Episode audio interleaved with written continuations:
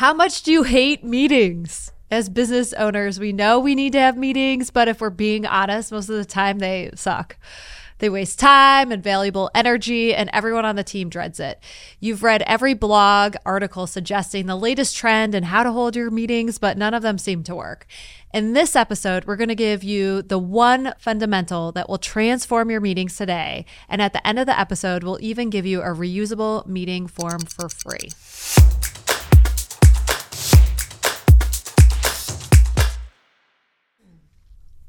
All right, Jeremy. So we're talking about how to stop hating meetings using a virtual assistant. Cancel them. Easy peasy. Thanks for watching. Cancel all the meetings.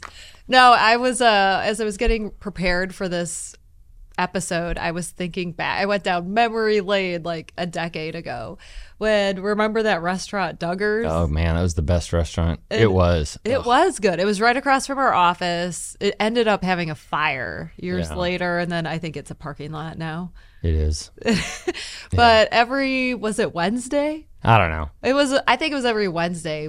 All the people who were in charge at Wistar Group, our property management company, would go to lunch, and we had a ball. I mean, I really enjoyed. It was good. it was meetings. the best food in town. I think. Ugh, and not just the the um, food, but like you know, we had a bunch of laughs and we had. Uh, it was it was a great time. We totally enjoyed ourselves having these lunches, and we used that time as our meeting time.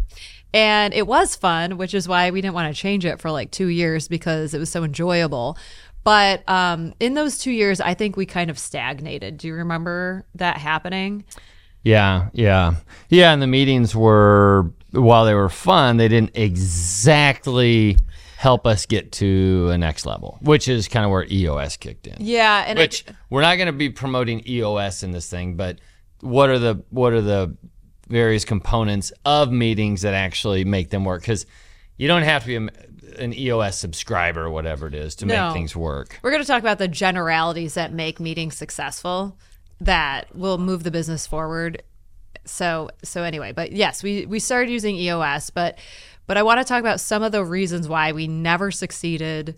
Well, we we sustained our business, but we never grew utilizing the really fun Duggars meetings. And one was uh, we would get overwhelmed. I do remember having this constant feeling of being overwhelmed at those meetings because obviously at any business there are like 5 million things you could be doing. And so we weren't good at prioritizing. We would just like have shiny object syndrome every wednesday and be like oh i really should prioritize that. And there was never like a quarterly goal. Right. No i never made that? it yeah it always became well i would like to say that those meetings really essentially became you know what's up for the week but then at the end of that week in the next meeting we never actually went back to check to make sure that the things that people had said that they were going to do was exactly. done and that's not a recipe for success. Well, that's the second thing that was wrong with it. So we never prioritized goals and then we never held anyone accountable. Right. And then we didn't have our computers in front of us, so we never really looked at the metrics during that meeting. Yeah. Because we're at a restaurant. Yeah. Now, I know a lot of businesses operate this way, and the advantage is it's really fun and you feel like personally connected with your teammates when you go out to lunch every week. The negative is without the accountability, without the the organizational structure to really focus on specific initiatives instead of just being like, "Oh yeah, we should do that," and "Oh, we should do this," and and if everything's a priority, nothing's a priority.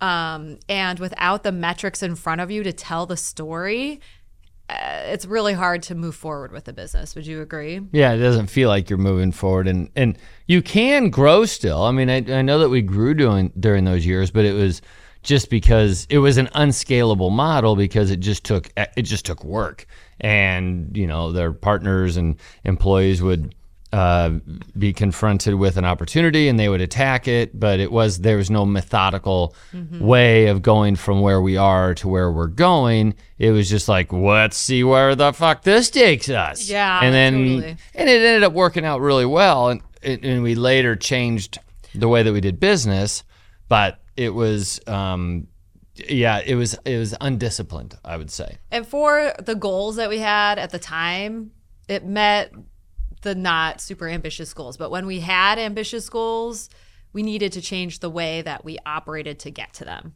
You know what I mean? Yeah. So, okay, so we're going to talk about kind of a confidence shift because uh, when you go from that type of meeting structure, you're just kind of playing small. It's fun to play small, and it's all about relationships, and everybody loves you know the relationship driven business And, and it's a lifestyle business. Like you could probably stall or maybe just grow it in, at the rate of inflation and be fine. and that's what we were doing and you know we fed three families in the executive level you know three three households at the executive level Yeah, and I think we had 40 employees or something in our with our maintenance staff and everything. So it I was mean, great. It, it was a great lifestyle business, but to get it to that next level, uh, first of all, it takes confidence to to have a more structured meeting structure because when people don't adhere to the meeting structure, you got to be a little bit like loving but tough. So, um, so there are three things that you're. I guess we should back up. So, ideal meetings have three things involved. One is a structured agenda. The second one is using metrics to make decisions. So, having updated metrics at your weekly meetings. And then the third is holding people accountable. Would you agree with that? Yeah. Yeah. And if you want to talk about the first one with the agendas, really the way to help make sure this works in your company is that whenever you get a meeting invite, um, don't accept it unless it has an agenda attached. Because how are you supposed to prepare? You can't even go to the meeting with what you need to be useful in the meeting. So just deny it and don't show up. Or, and then inevitably they're be nice and just be like, you know, I don't know what this meeting is about. You know, Well, that's what ends up. I mean, so then that and uh, you can do that, um, and then that becomes the the regular. That becomes becomes a routine. At some point, you just have to say no, and then make it so that they update the agenda, and then you can uh, accept it. Because if you don't have the confidence to just deny the meeting because it doesn't have its most important part, then then then you're going to find yourself having email exchanges and phone conversations every time. and you're not really respecting your own time. Yeah. And so, in my, uh, we're friends with a lot of entrepreneurs, and it's interesting to watch people gain confidence over time of accepting mediocre meetings and then going to being like, "I love you, employee. You're fantastic, but I can't even, I can't even justify this 30 minute uh, one on one because you're not prepared." yeah. And you can still be nice and clear and have high expectations. And I think as businesses move along that trajectory, that business journey, they go from the Duggars meetings. I think everybody, kind of Everybody, starts there.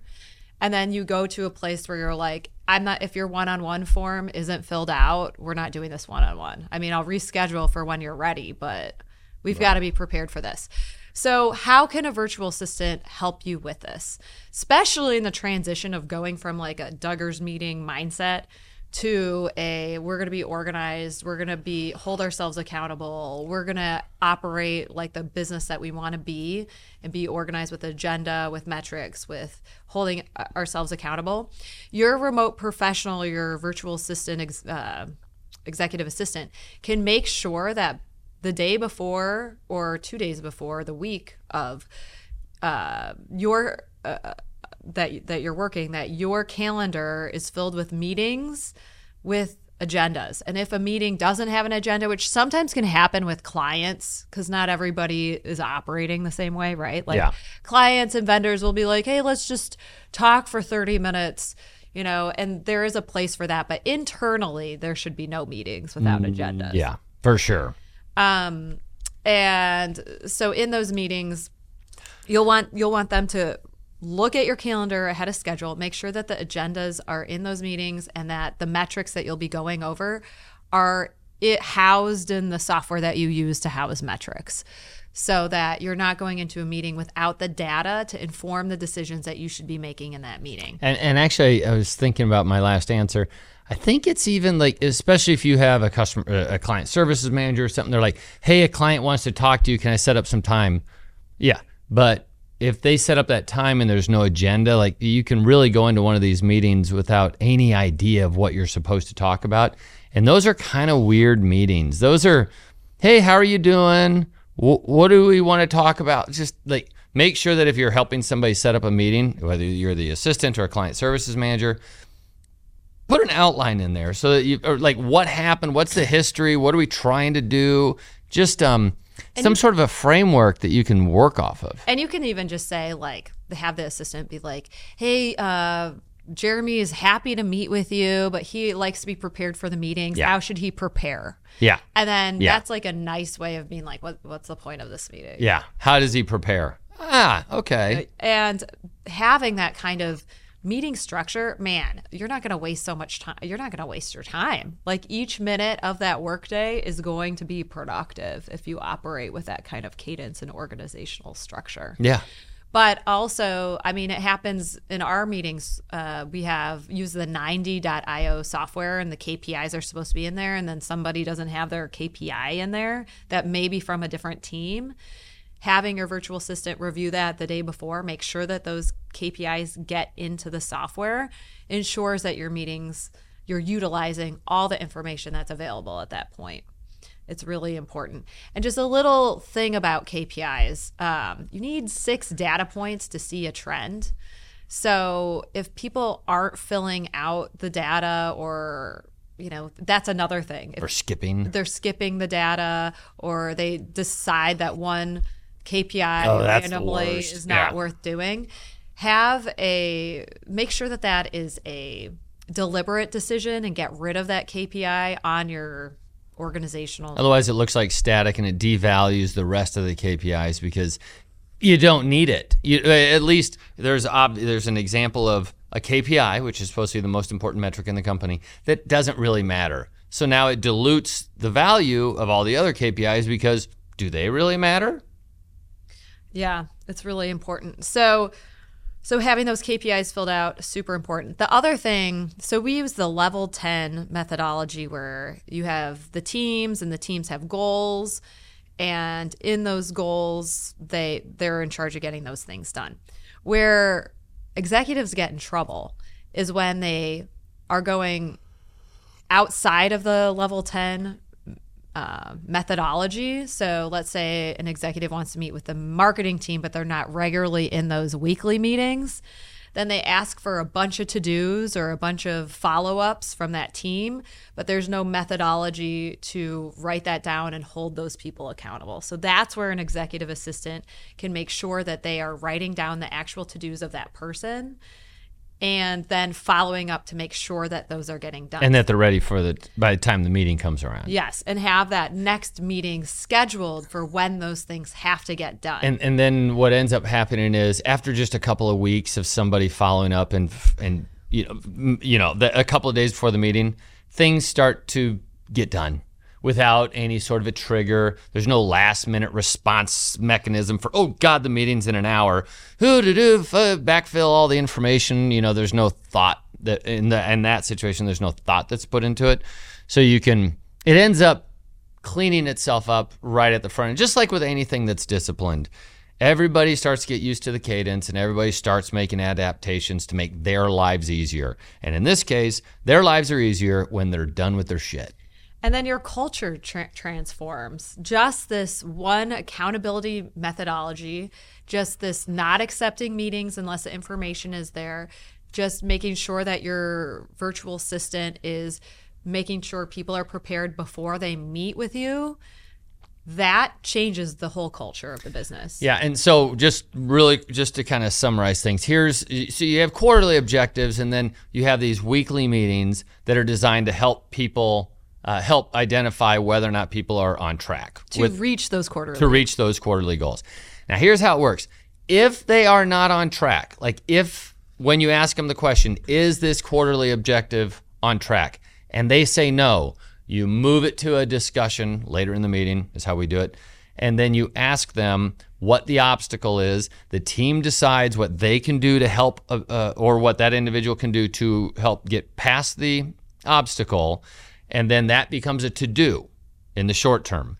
And so those to dos then are discussed in the next meeting. Like, was that done? Did it help you get back on track? So that's kind of how everything ticks and ties together. And it's I think a really important. part. That's what brings that discipline and uh, that special cadence to successful meetings.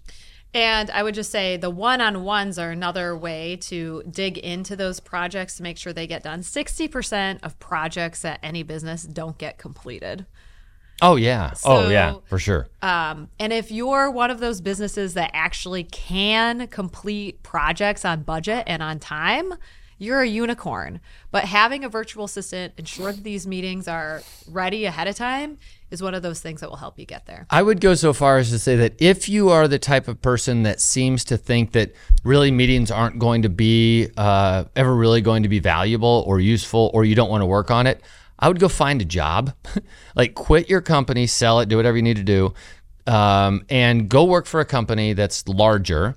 So that you can see it actually operate, you'll then be convinced that it's worth doing, and then maybe you're the right person to start a company. Wow. Yeah, I tough, Jeremy. I mean, if you Very can't do tough. it, you're just not the right person to be an entrepreneur. I, if you can't adapt, Well, get out. I see. I would take a softer approach because businesses, like we had the Duggars meeting, and the Duggars meeting worked for where we were. I think if you're looking for explosive growth, what you're saying is true. If that's the objective of the business, but you could run a small business in a way that's loosey goosey, but it will reach a point where it hits a wall. yeah, and if it's not scalable in today's society, in today's um, uh, business environment with you know AI and uh, venture capital, I mean, mom and pop shops are going to be at a disadvantage unless they have unless they can connect to an infrastructure that makes them act like they're a much larger organization and meetings are a big part of that. I mean, it's it's obviously a thought experiment. I'm not saying actually go out there and sell all your